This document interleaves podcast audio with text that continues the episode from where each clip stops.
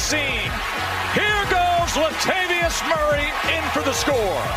Because their pensions, their health insurance, their families, so we are funding for other people's communities to have the promise of the American dream while we are denying it in our community. Gonna get it in the flat to Murray. He makes a man miss.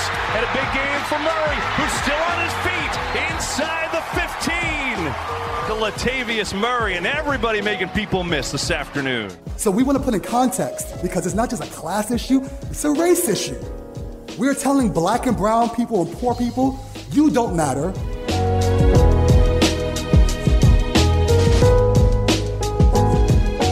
Welcome to Afro Futures. This is Yusuf here today, and we just got the verdict yesterday from the Officer Chauvin trial for the killing, public lynching of George Floyd. Nine minutes and 29 seconds.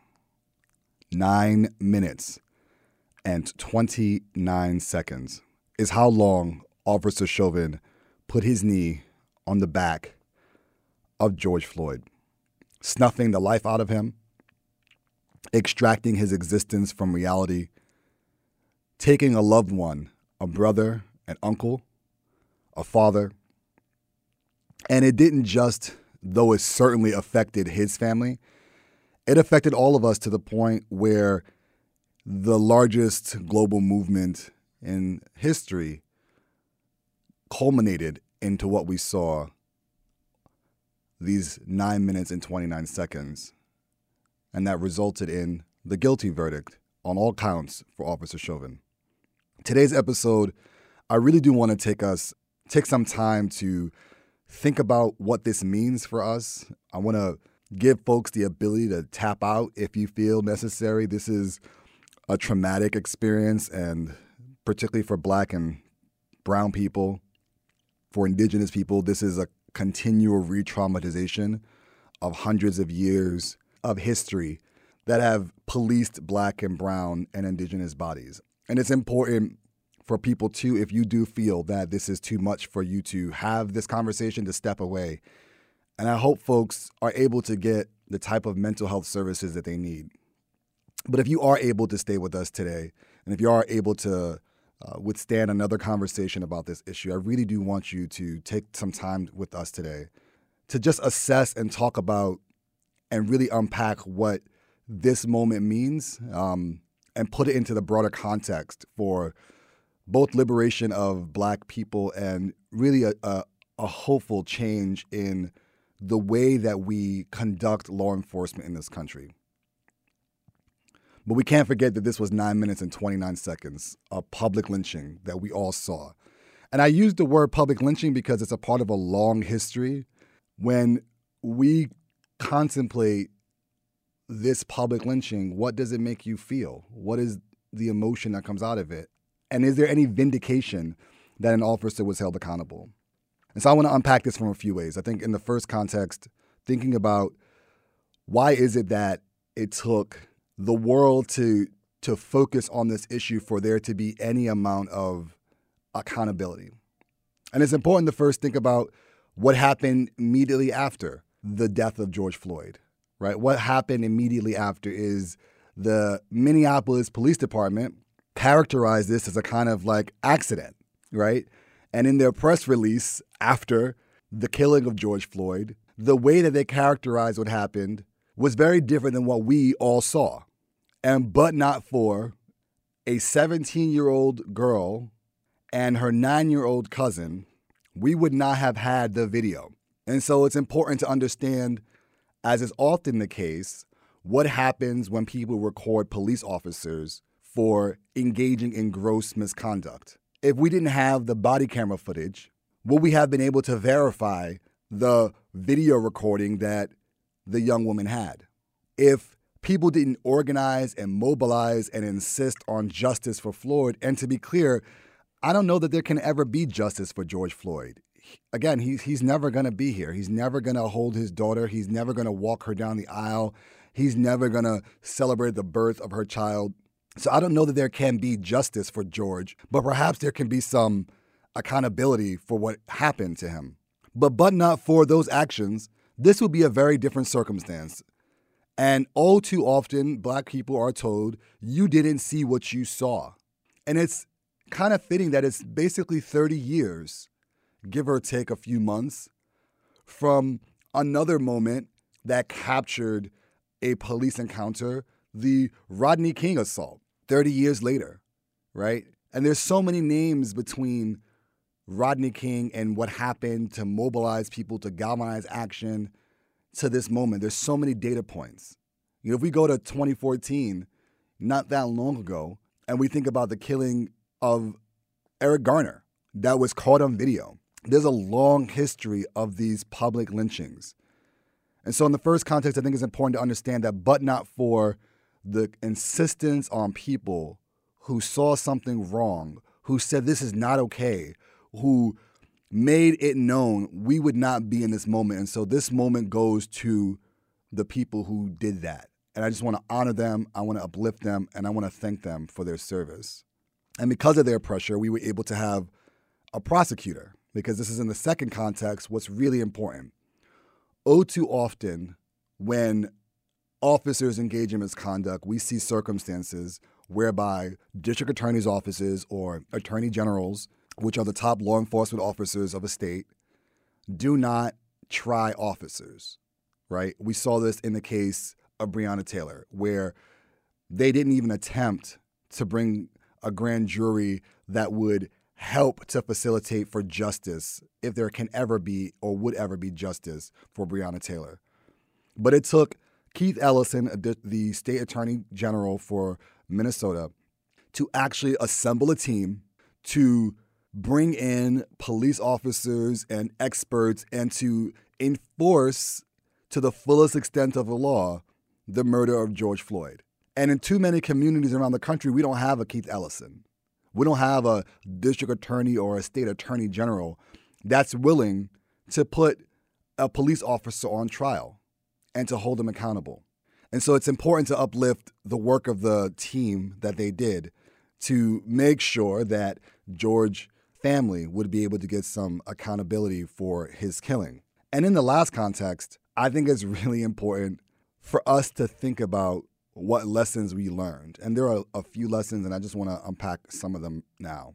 First lesson if you were able to watch the trial, and for many of us, it wasn't possible to do because of work, because of just the continued traumatization. But I was watching most of it either during or later on in the evening. And it was a lesson in use of force policy.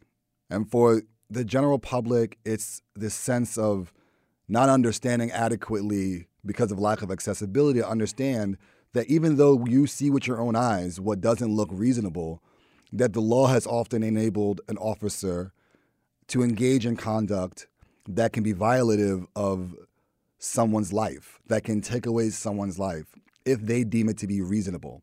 And if a reasonable officer, given the totality of circumstances, would otherwise behave similarly. And that's why, even though we see instances where officers put a person in a chokehold, where an officer will shoot a person, where an officer will put their knee on someone's neck for nine minutes and 29 seconds, that often the case has been that they've been able to say that a reasonable officer was able to assess that this is uh, justifiable force and therefore can use that deadly force.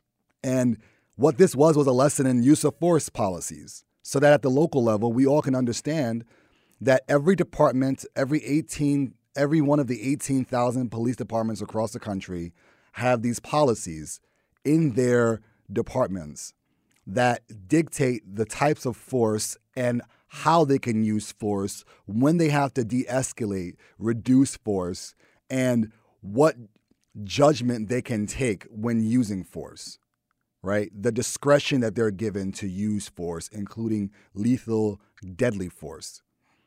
And this was a lesson for everyone to understand that there's a lot of leeway that officers have in being able to assess that they can snuff someone's life out and have no accountability for it. And in some instances, actually be given awards and accommodations and recognized for valor and bravery for doing so. And so it's really important to understand that that is a fallacy. It's a fallacy because when it comes to black and brown and indigenous people, that is disproportionately going to result in their deaths. But when it comes to Kyle Rittenhouse or Dylann Roof, uh, individuals who knowingly we knew that they engaged in violence, we saw with our own eyes um, the AK 47s and semi automatic rifles and machinery of war that they had in their arms. We knew that they killed individuals in the context of churchgoers in South Carolina or in the context of Dylann Roof. Literally, the police drove by him with his rifle and arm and gave him a glass of water, and for Dylann Roof, brought him to Burger King. Somehow they were not perceived to be threats, but George Floyd was. This was also a lesson not just in use of force policy and how problematic those policies are. This, I hope, shatters the entire theory of broken windows policing. This idea that a broken window, some minor issue, will somehow lead to the continual disintegration of society. And so, therefore, we must enforce every single infraction to prevent utter chaos. The absurdity of this notion and this idea ought to be rejected entirely. Because George Floyd had a knee on his neck for 9 minutes and 29 seconds for an allegation of a, tw- of a counterfeit $20 bill. I want to repeat that again. For the allegation of a $20 counterfeit bill, his life was snuffed out of him. And for several minutes after the breath escaped his body, and as his soul began to transition to the next life, Officer Chauvin stayed on him, despite the fact that he had no pulse and he knew that he didn't have a pulse, despite the fact that he wasn't struggling, despite the fact that he wasn't moving. And it is that broken windows policing system that has afforded this type of outcome that resulted in the death of Daunte Wright for having what? Air freshener in his rear view mirror.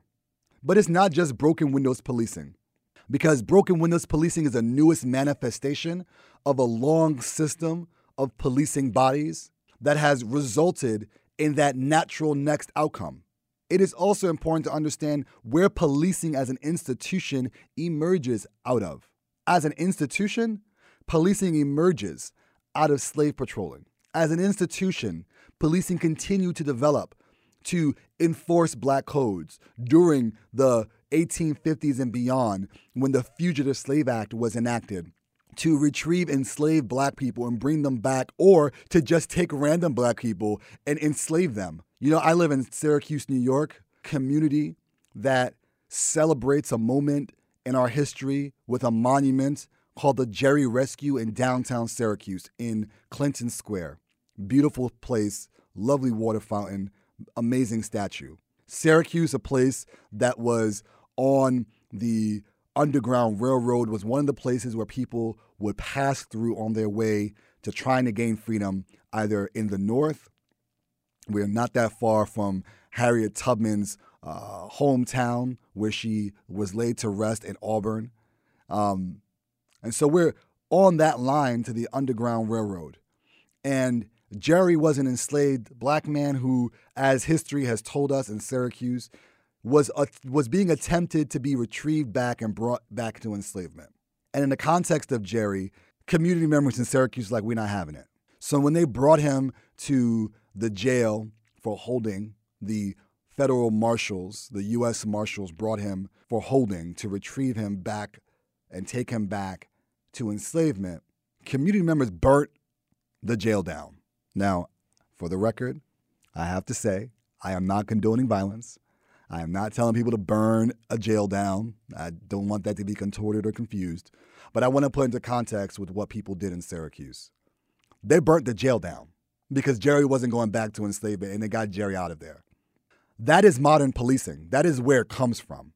It evolves after the Hayes Tilden Compromise, which effectively ended Reconstruction in the United States. Reconstruction is this era for rebuilding and reorganizing the country after the Civil War, after the assassination of Abraham Lincoln, after the passage of the 13th Amendment. The 13th Amendment, an amendment that we celebrate for having abolished slavery, but forget that it abolished slavery except when you're convicted of a crime. And so after the end of Reconstruction with the Hayes Tilden Compromise of 1876, we see a re-emergence of a white supremacist society and culture and the creation of a series of bodies of laws to police black bodies to bring them back into that status. And so policing was manifested to facilitate for that. If you think about the heroes of the civil rights movement, if you think about individuals like John Lewis and you think about where he was and who met him when we celebrate the moment of the Edmund Pettus Bridge and the crossing of the Edmund Pettus Bridge. And you think about who met them on the other side of that bridge to enforce Jim Crow, to prevent them from being able to peacefully march and protest and advance the First Amendment protections to ask redress for a grievance against your government. Who met him on the other side with billy clubs and dogs and militarized equipment, but the police. And that hasn't changed since the 1960s. Because even in the moment that we saw of the global movement around organizing for the killing of George Floyd, Breonna Taylor, and Ahmaud Arbery, what did we see? We saw militarized police officers show up and beat people, mace people, rubber bullet people, even after George Floyd, even after the deaths that happened after George Floyd, even until the moments we saw throughout last summer and last fall. It is that warrior cop mentality mixed with this broken windows policing that is at heart of this problem. With the language, the mentality, the equipment, the technologies of war deployed in our communities across the country. So this moment is just bigger than the guilty verdict for Officer Chauvin. This is about looking into how do we change the relationship between law enforcement and the communities that they serve. Why is it that we accept the minimalist standards when it comes to protecting black life? Why do we have to continuously engage in understanding? In fact, even after the verdict, or as the verdict was coming out, we found out a 15 year old black girl in Ohio was killed by law enforcement. Despite all that we saw, despite the entire trial, a 15 year old black girl's life was taken as the verdict was being announced. This is why I stand very firmly with this idea of defunding the police. And I know people want to reduce it to a hashtag or want to say that it's going to cause us elections. There is no empirical data for that. There is absolutely no evidence that supports that. That's a talking point that people want to use to make up for the, the, the unlikely outcomes that we saw from last election. What we mean when we talk about defunding the police is reducing the size, the scope, and the power of law enforcement because they shouldn't be enforcing traffic infractions. They shouldn't be enforcing $20 counterfeit bills. They shouldn't be enforcing every single encounter that we have with them in the ways that they do. That the power that they're given is too large and that we have to abolish it as we know it because it's rooted in a white supremacist culture as an institution and is going to continue to manifest those outcomes. And we have to radically change our understanding of public safety. What I think we gain from this George Floyd moment, this trial of Officer Chauvin, it forced us to really, I hope, reconsider and engage in a discourse around new possibilities. And you're seeing this all across the country. You're seeing across the country removing police from schools. You're seeing all across the country reinvesting back into communities that have been divested for generations, reconsidering the size, scope, and power of law enforcement. Do we really need police to deal with someone that ran a red light? Do we really have to have police show up and put a person in a chokehold for the allegation of a counterfeit Lucy selling a loose cigarette? Do we really need police to do that? And why is it that when it comes to black bodies, to brown bodies, to indigenous bodies, to bodies of Asian American communities. Why is it that somehow we may not likely res- live those encounters, but our white counterparts can walk away home and, in fact, be taken to Burger King for executing members of a church, despite police knowing that they did so. This is a moment for us to think critically about the future of our country. This is a moment for us to think about and consider what is the future that we want to have. And I hope that this trial does make a change. It is, in some respects, a deep sigh of relief, but it's also deeply, deeply, deeply concerning that we have to celebrate someone being held accountable for the killing of an individual and how paradoxical that might seem. It is important to celebrate this win, though, because for the people who organize, you got to know that your organizing wasn't for naught, that your efforts weren't for naught, that your insistence of imagining a better opportunity wasn't for naught, that we deserve better and that we can demand better and that they serve us so they have to give us better. Keep on doing it. Do not stop. Do not relent. This is not the moment to go backwards. This is the moment to go forward. This is the moment to keep pushing, to keep pushing, to keep pushing, and keep on pushing. And so, for the people who are listening here today, I hope that you've had a chance to tell those that you love that you love them, to embrace your elders, to hold the future generations that are coming up and to let them know that you're pushing for them. But I don't want us to stop. I don't want us to get into complacency. I think it will be a disservice and an injustice to George's memory to stop. This has only just begun. The work to dismantle these systems has only just begun. We can no longer accept another moment where 9 minutes and 29 seconds galvanizes us to action. I want to thank you for listening t- to me today. My name is Yusuf Abdul Qadir, and this is Afro Futures. Afro Futures is produced by WAER Public Radio with producers Joe Lee and Kevin Kloss.